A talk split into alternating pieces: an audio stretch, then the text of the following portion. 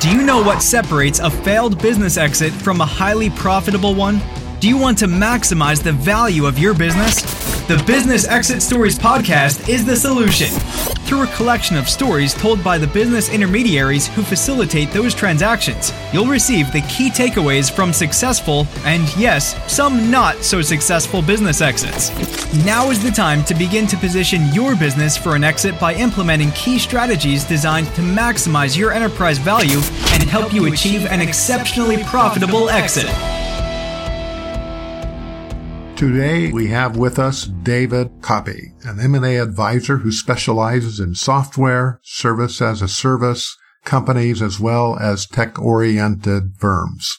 In today's episode, Dave shares how a business card in a shirt pocket that was visible to others in a meeting helped dramatically increase the value of a deal when one of the buyers in the meeting realized that their major competitor was bidding on the deal that they were negotiating. Within 24 hours after they realized this, an offer was submitted that was substantially higher than anticipated.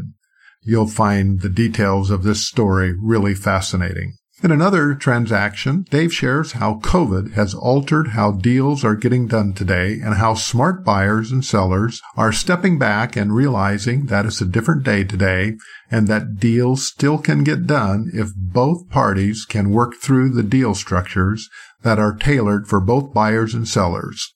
On another deal, Dave shares the details how smaller companies can add huge strategic value to larger companies with their value proposition and why it's important for everyone to understand because ability to position your company and create additional strategic value can dramatically increase your company's end value in the hands of a strategic acquirer. Finally, Dave shares a story of why it's important for sellers to realize that what they do well and what they do not do so well and if what they don't do well can be done better by other companies and someone else other than themselves, it may be time to sell. This one insight is well worth listening to this episode for a lot of entrepreneurs in our audience. This is Marvin L. Storm with David Kauppi. Dave, would you take a few minutes to introduce yourself on the Business Exit Stories podcast here and chat a little bit about where you're located and a little bit about your specialty in the M&A world? Okay, uh, Dave Kauppi with Mid Market Capital. We are a technology focused merger and acquisitions firm. We specialize in smaller software and IT services companies uh, formerly out of Chicago, but uh, moved uh, around the corner to the uh, lakeshore in uh, southwest Michigan, so Grand Beach, Michigan. Okay, cool. Uh, we've been in business for 20 years. My background is I started out as a bag carrying salesman with IBM and worked in the technology field for the next 20 years. And after my fifth company that either was acquired or went bankrupt, I decided to change career paths a little bit and get something more stable. So I uh, hired on with a local guy who was kind of the guru of small market M&A in the Chicago market and trained under him for a couple years and I wanted to represent tech companies and he didn't so we parted ways and that's how mid-market capital got us start. Well, sounds fascinating that you have a real specialty here. Uh, we live in a technology driven world, and I would imagine that the experience you've had over the last couple of decades is very relevant. So why don't we jump in and chat a little bit about some of those transactions you've been involved in that have their unique uh, twists and turns and great takeaways for those uh, who are listening to the podcast and looking for those hints and tips and strategies that they can use in their own company. So why don't we start with one of those technology companies companies you've been involved in and tell us a little bit about the type of company it was and what really drove them to get to the position where they thought it might be time to exit their business. Well, um, we recently sold a company that um, I was uh, talking to you before the formal interview about. Uh, it was the easiest deal we've ever done because the company was just so attractive to buyers and it was attractive for a number of reasons. What type of company was it? They did uh, software for managing the document uh, storage and retrieval process for automobile dealerships. So, if you've uh, recently purchased a car, you know how much paperwork is involved, and to have a system that helps dealers manage, store, and retrieve documents in an efficient fashion uh, was a great uh, strategy for for launching their business. Um, they had about 95% of their revenue was software as a service, so recurring revenue, which is an incredibly attractive business model.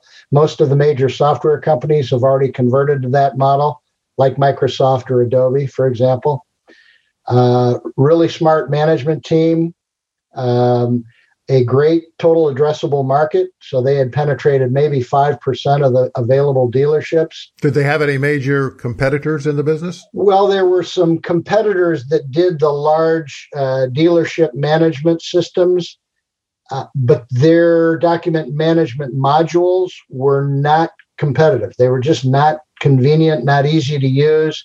So a lot of times what the dealers would do is they'd have this overall management system and they would turn off the document management part of it and use our client's software. Okay, and so as this transaction kind of unfolded, you said it had a only 5% market penetration, so that that certainly is attractive to folks that are looking to acquire it. As you went out and started to market the company, what type of buyers showed up? Well, we uh, we aggressively go to uh, a couple of types of buyers. Uh, one, obviously, are the strategic buyers which own uh, some are software consolidators. There are some companies out there that fancy themselves as being a uh, Berkshire Hathaway of software companies. So they just buy, they, they call them vertical industry software companies. Um, you have folks that are in the dealership software business themselves. So I mentioned some of the dealership management um, providers. We went after them. Uh, we went after uh, private equity groups that are very active buyers of software companies now. So we had a great combination of uh, strategic general software companies, strategic industry software companies, and private equity groups that are active in software acquisitions. So, what was the real motivation for the management team or the owner? Was it just to take chips off the table, or had they grown it to a place where they didn't think they could take it to the next level? What was really the driver behind the exit? They had a uh, a basket of riches, so to speak. They they had all these different companies that they were involved in, and uh, a couple of them really took off more so than this one. I mean, this was a great little business, but they had some big real estate uh, investments that came uh, up, you know, make, making a lot of money for them, and they wanted to focus on those. They were, you know, moving toward retirement, so they needed to kind of consolidate and uh, and focus on what they, their main businesses were. Well, it sounds like all the stars were lining up here. They didn't have a lot of issues. They were growing, really couldn't focus on the business. So it's a good time to pass off the football to someone that can run down the field with it in a big way. All these different buyers, strategic, private equity.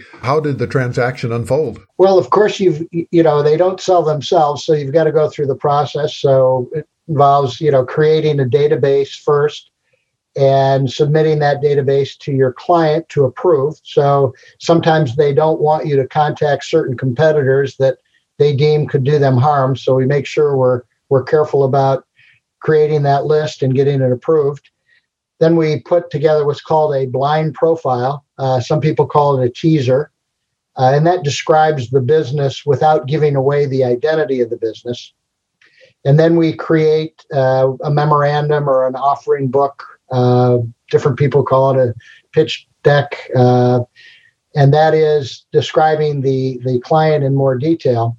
Uh, we have sort of a unique process that we go through that um, gives the uh, the buyers the impression that they're in a competitive deal without sort of poking them in the chest. As we have conference calls with potential buyers, and as we get questions that are asked and answered, we have a frequently asked questions document that's a live document that basically talks about all the questions that were asked and provides the answers. And we periodically send that out to everybody that's executed the confidentiality agreement and and read the memorandum.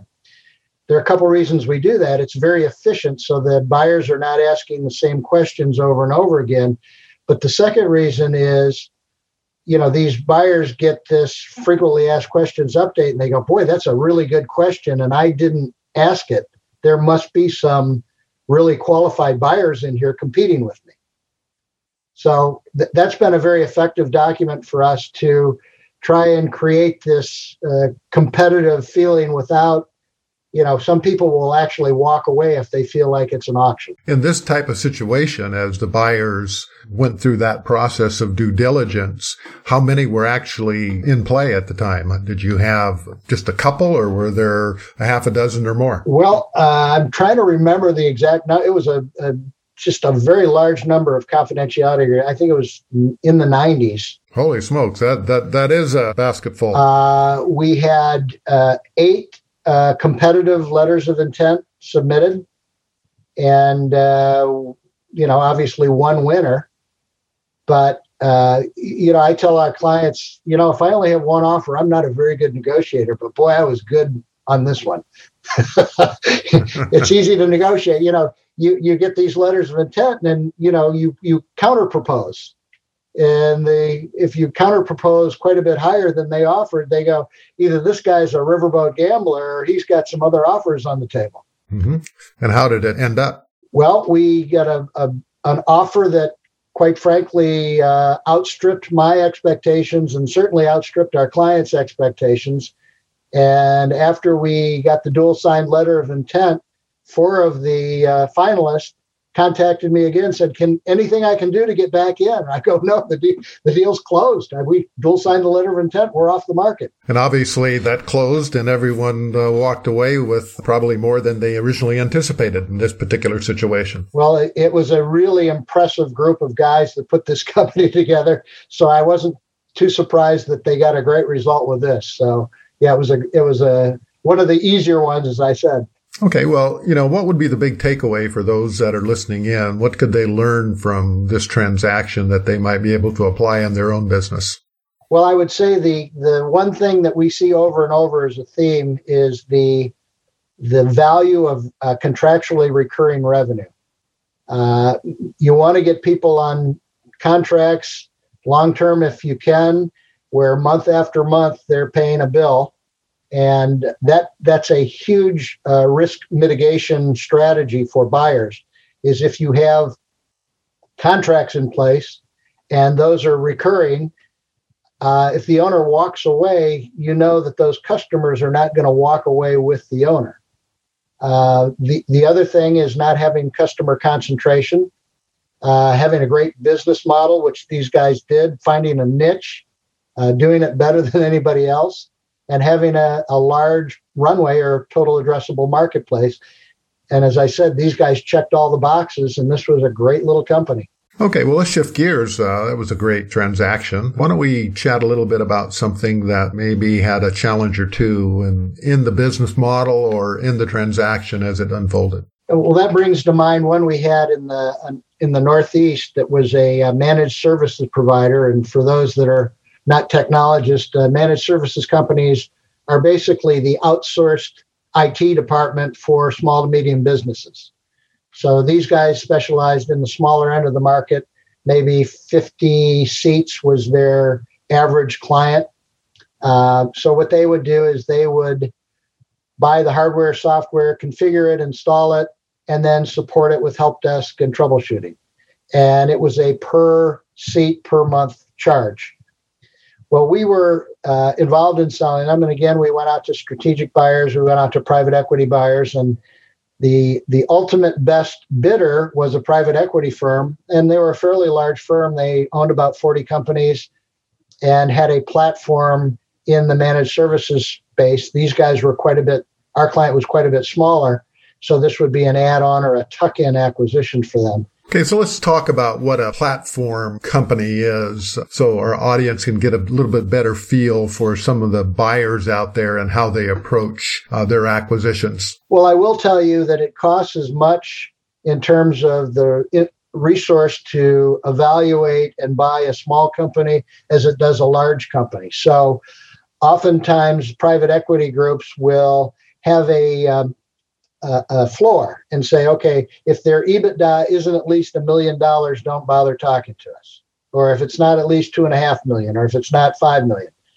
Um, and they're using that uh, to establish what they call a platform company, and that's the the, the way private equity groups make a lot of money is they buy a large company at a bigger multiple, and then they buy smaller companies at a smaller multiple. But the day they roll that up into the big company, all of a sudden that small company uh, assumes the multiple of the larger company. So it's mathematically uh, advantageous for them to do add ons. So what they'll do is they'll buy a, a large company that has those EBITDA requirements, and then they'll proceed to buy a number of tuck ins or add ons which would not meet those EBITDA requirements, but they're strategic because they're added on to the platform. And that's what was happening here. Right. Uh, our company was a smaller company, so they had the, the junior varsity uh, at the private equity group uh, running this deal. Do you find that happens a lot with larger private equity groups that are doing a lot of deals that they have the second team in there negotiating some of these teams? Does that make it easy or harder? Uh, it's it's uh, really difficult because we deal in smaller companies. So oftentimes it's not a platform. So we do start out with the junior varsity sometimes. And that's just the nature of the beast with a smaller company. They're going to use the the newer guys to do that. And then with the with the large deals, they put the senior guys on it. So yes, we do deal with that. The the challenge there is they may not necessarily have the chops to get their deal past the investment committee that they've worked uh, on for six months and have occupied our clients and our resources. And then they get shot down in the investment committee. And that's what happened on this particular deal.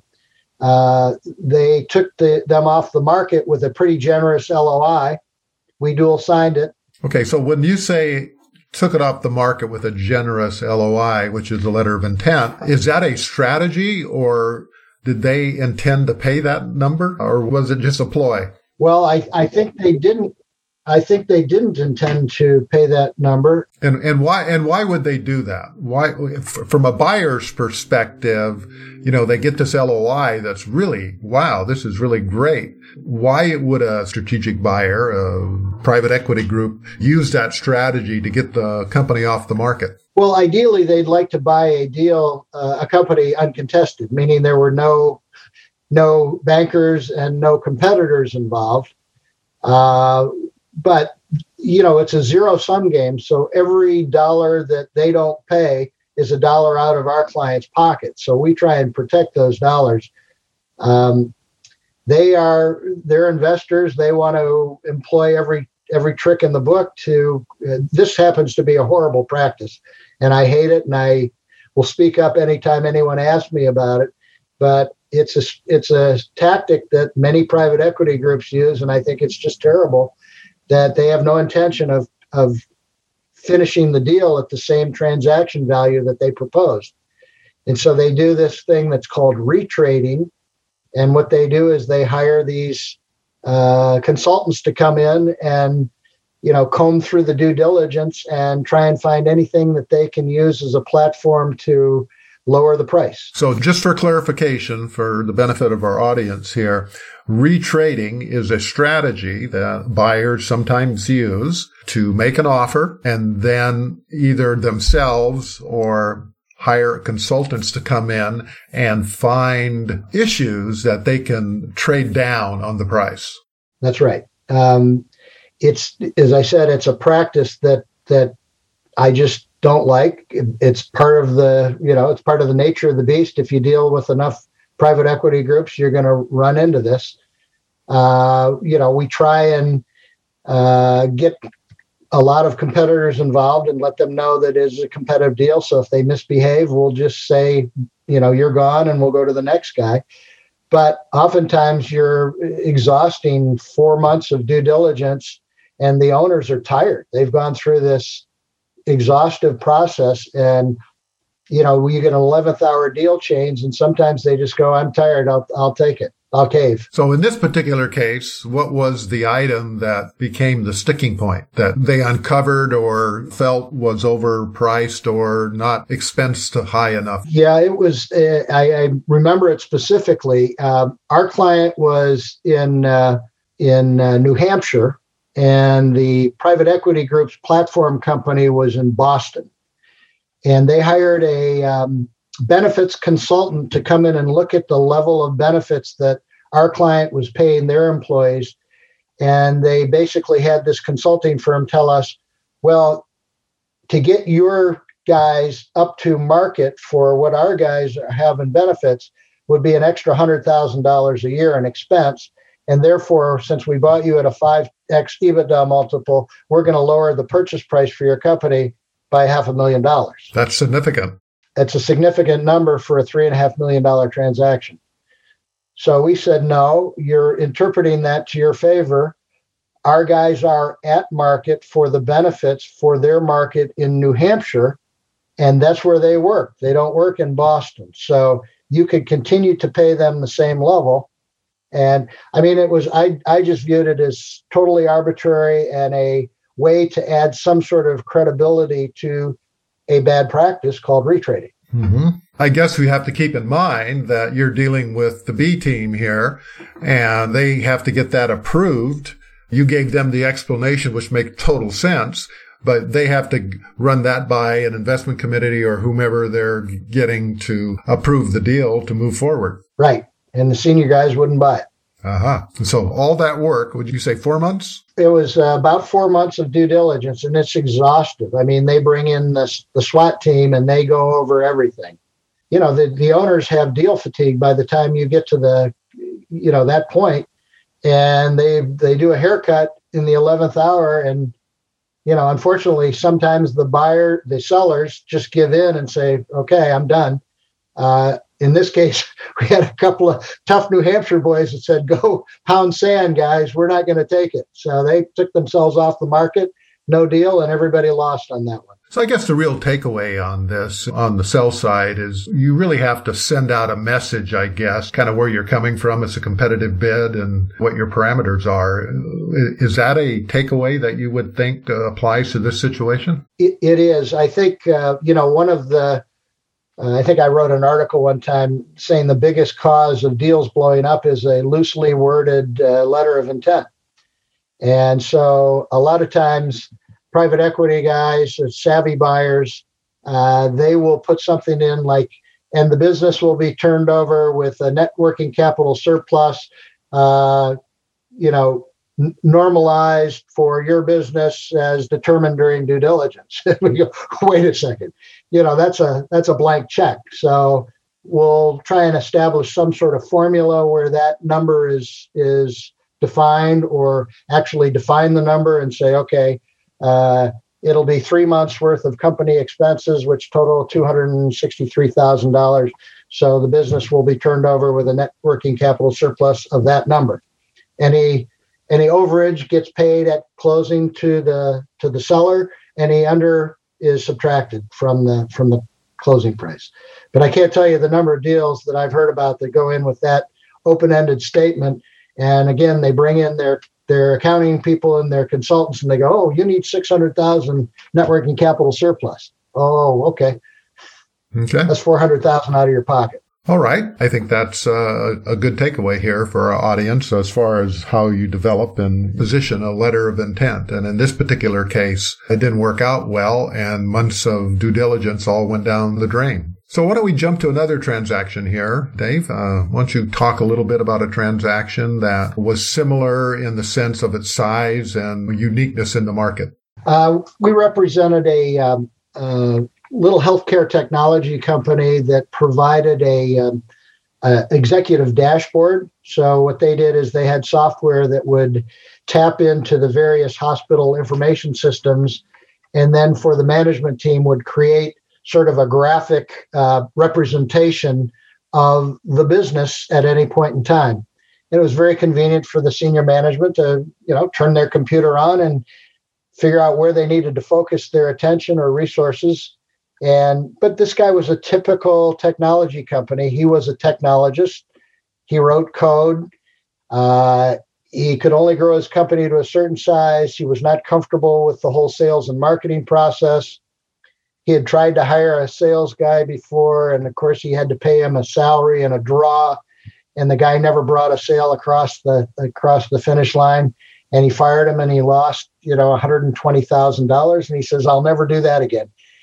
But he wanted to bring his company to the next level. And he came to the realization that the way for that to happen would be to uh, get acquired by either a private equity group or a strategic buyer that had the sales and marketing team in place that would be able to uh, promote his software and get the sales that he thought it deserved. Do you find, especially in the technology realm, where you have programmers and other tech people that are, are establishing companies that don't have a lot of marketing or sales acumen in their background and skill set, do you find that they will actually admit that and recognize their limitations of being able to take the business to the next level? Or is that something rather unique or unusual? It's very common for the clients that we see is you know, there's a reason there are only a, a handful of, you know, Steve Jobs or Bill Gates or Larry Ellison's because they were technology guys that figured out how to grow their companies with uh, sales and marketing.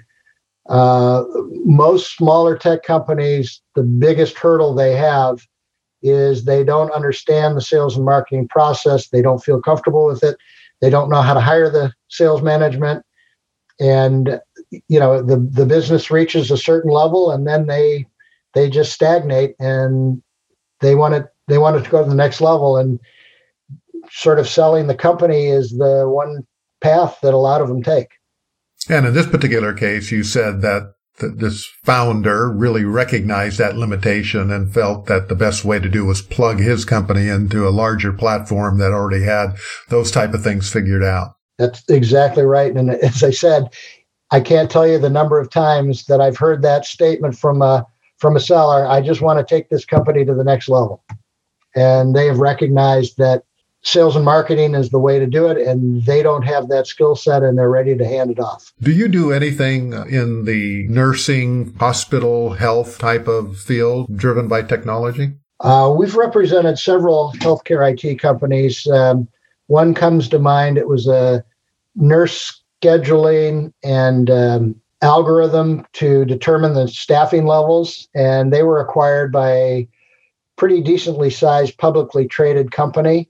Um, but we had two uh, really serious competitors that provided these large uh, uh, information systems for hospitals. So, was the person that founded this company was it a technology person or was it a medical person? Who was the real driver behind getting this company founded and established? She was actually a former nurse. Okay. So she saw a niche and she developed a uh, an algorithm that would basically help hospitals determine their level of nurse staffing required based on not only the patient number, but the acuity level of the patients in that in that hospital. So, if you had, for example, a Green Beret uh, patient that uh, uh, was having an appendectomy, he'd say, "Hey, give me a piece of leather and I'll chew it, and you can cut me open. I'll be fine."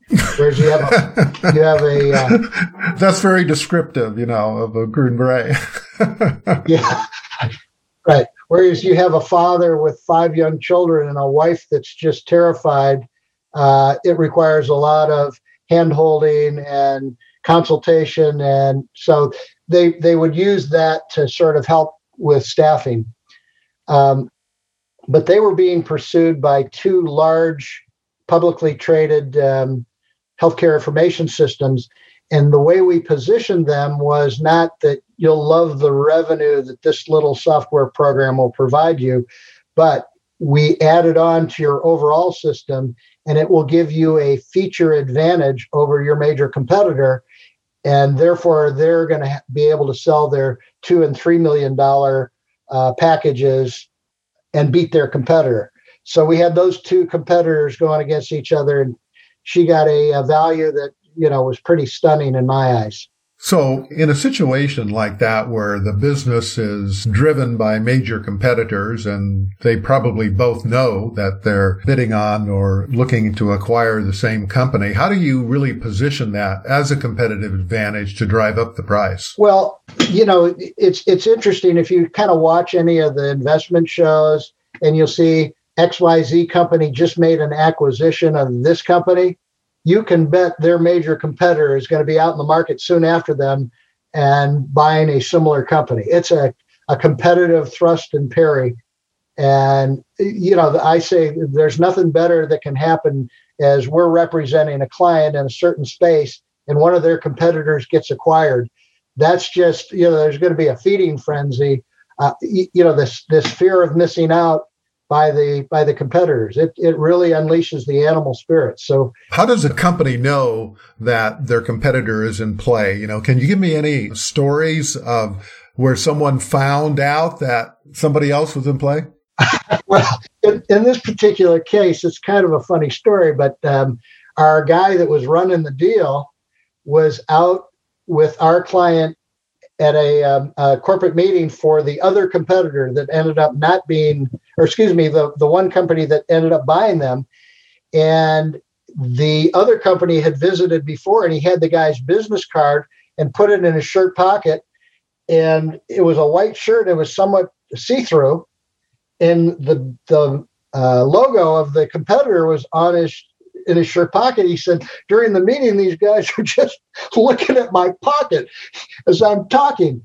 Well, they left that meeting, they flew home, and we had a letter of intent that was very generous uh, in our inbox uh, 24 hours later. Uh, and I have a feeling that that, you know, that pocket uh, stimulated uh, that that competitive response. Well, whatever he paid for that translucent pocketed shirt probably paid off handsomely, huh? yeah. Every once in a while, we get lucky, you know. So, you, I guess the big takeaway on a, a, transaction like this is the strategic value that is created really allows the company to trade at a much higher multiple than it would normally because of the strategic nature of that type of business and what the market is really values in that type of company adding to the strategic. As you said, I think you said that this little company's software, while itself not tremendously expensive, allowed them to tack it on and gain a competitive advantage over their competitor system and allowing them to place multi-million dollar systems in to give them that really strategic advantage. And that can be very valuable and drive up the price is what I guess what you're, you're saying. I remember early in my career, I, I was uh, watching Johnson and Johnson, a name that's wonderfully in the press today. Uh, or congratulations to them. Um, but they had bought a company that had forty million dollars in revenue, and they paid four hundred million dollars for them. And I said, I just don't understand what this was all about. How could you pay that much money? And it turns out the company they bought had invented time release technology. So, uh, drug would be released over many hours and at the time, Johnson Johnson was able to extend the patent life of several of their major drugs by introducing a time-released uh, version of it, and that meant billions of dollars to them. So, you know, there there are ways that you can position companies to be strategic, and you know, making a large piece of software have features that their major competitor doesn't have is one of those ways you can you can do that. And in this particular case, that's exactly what happened, is what you're saying.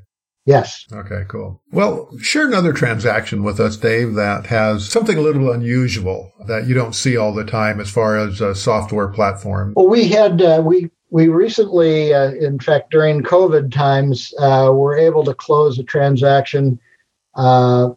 It was a software-driven audit recovery firm, and basically what they did is they examined the uh, the accounts payable of a major retailer and would uh, discover any discounts that weren't taken, uh, early payment discounts, quantity discounts, etc.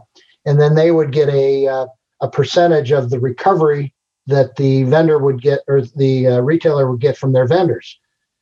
Um, unfortunately, this was going on. Our sale was going on during COVID the 80% or 85% of their business was with one major retailer.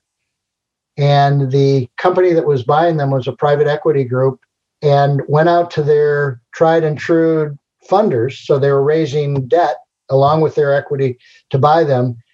And the lenders would not lend them money on this deal because it was retail and it was during COVID. And um, the the the buyer came back to us and said, we have to change this deal uh, because we can't get it funded. We still love your company, Uh, and in the past, I would say most of my clients would have gone, "That's it, I'm out of here, done, go away." Uh, this guy was was uh, mature and smart enough to recognize that conditions really had materially changed on the original offer versus where we were today. So let me just back up and rewind here a minute. I want to make sure that we cover something here that you said. Yeah, private equity traditionally develops strategy for acquisition that involves some of their money, but in most cases, they leverage by borrowing. Isn't that the way most uh, private equity deals are structured? That is correct. That's that's you know using leverage is part of their their business model. And so in this particular case, because of COVID, uh, they went out to the lenders that they probably dealt with a number of times before. And because it was retail in COVID, even though they'd probably dealt with this private equity group and knew the management of the group and knew that they had good management capabilities within their group to manage acquisitions, they just didn't want to take that risk during COVID. That is correct. They just were not going to be able to get the deal done as they would normally have done it in non COVID times. Right. And this group was, they were a top notch group. They were, they were good actors. I mean, they were, you know, they didn't pull your, your typical, you know, tricks. They, they were a quality team. They had good funders in place that knew how good they were and trusted them. But it was just those circumstances that materially changed the deal and again, they said, Hey, you guys, we love your company. We still want to buy you, but we just can't do it on the terms that we originally um, put out. So, what did they come back with? Well, they moved a lot of the transaction value from cash at closing to an earnout. So, if the if the client stayed with them for a number of years and just produced at a 5% growth rate, this guy would make the same amount of transaction value that he would have made on the original deal. Is just it was going to take him, you know, three or four years to get that total transaction value.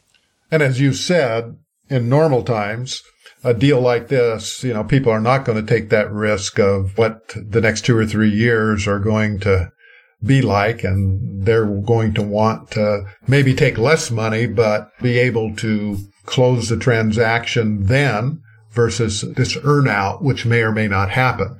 But you, you indicated in this particular case, you had a smart and aware buyer knowing that circumstances had changed and was willing to stand at the plate and play ball, I guess was what you're telling us. Yes. Well, it was, you know, it was a, a, a very, very nice piece of software. It was extremely high gross margins because what he did is he turned a, a quite labor intensive manual audit process into an AI kind of approach to finding the, the, the recoveries, and and that was a powerful model. And so the the buyers recognized it, but they also were good business people and wanted to mitigate their risk, especially during this sort of onslaught for retail and the COVID environment.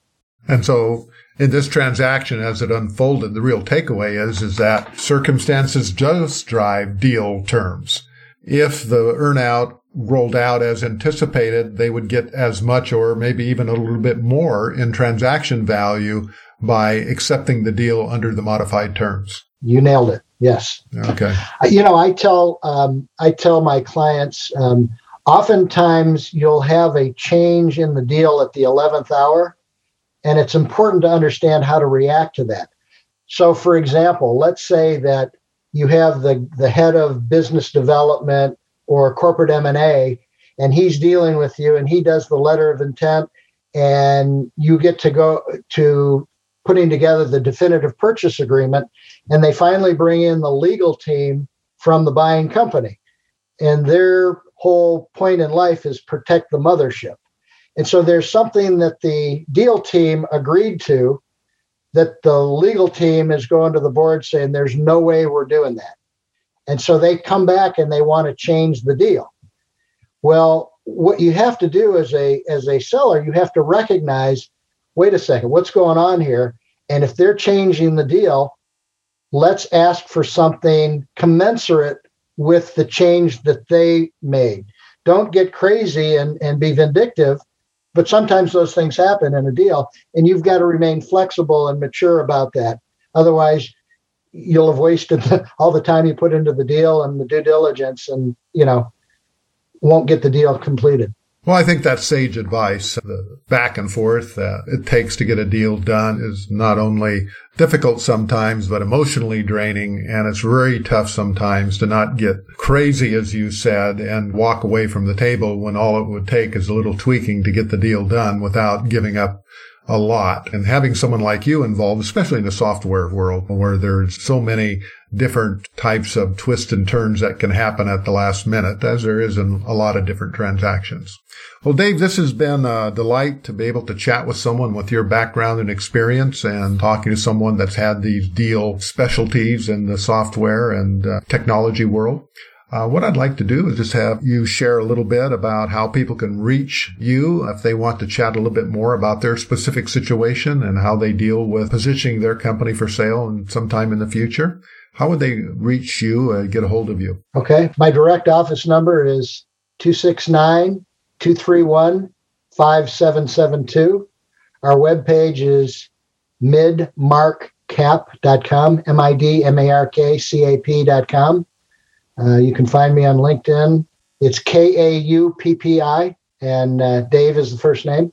Okay, Dave, uh, again, thank you for being here. So, this is Marvin L. Storm with Business Exit Stories, and we'll see you on the next episode. Thanks, Marvin. Thanks for listening to the Business Exit Stories podcast. For more information or to reach out to today's guest, visit www.businessexitstories.com for more details. Please subscribe, rate, review, and share this podcast from your favorite podcasting platforms. And remember, maximizing business value at the time of exit doesn't happen magically. It takes planning.